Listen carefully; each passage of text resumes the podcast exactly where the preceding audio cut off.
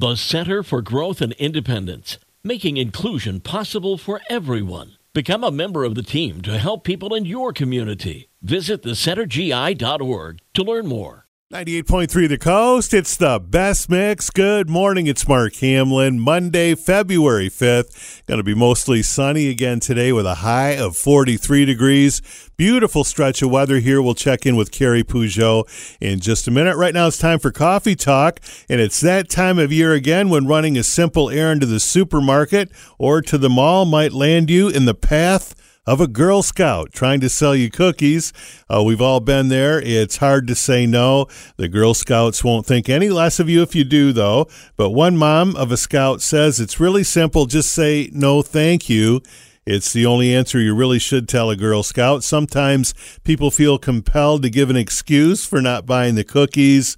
And uh, she says that there are certain things you shouldn't say to the girls, like mentioning your diet, t- talking about calories, pointing out your body flaws, narrating out loud why you're not going to buy the cookies because you'll eat the whole box, or asking which cookies are the healthiest.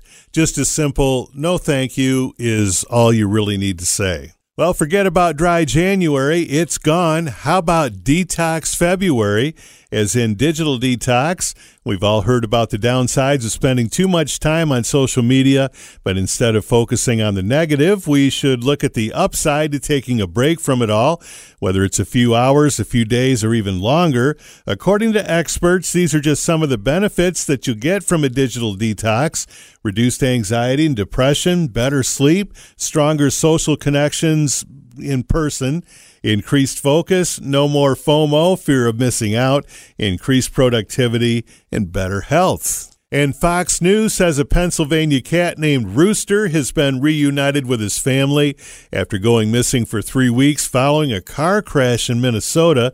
The Russian Blue was found roaming the streets in Monticello by a Good Samaritan.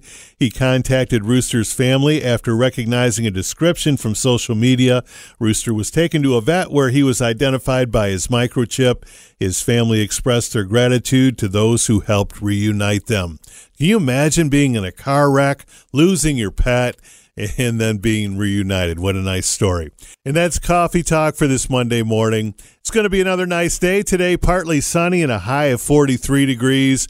We'll get the updated forecast from Carrie Pujol coming up on ninety-eight point three The Coast.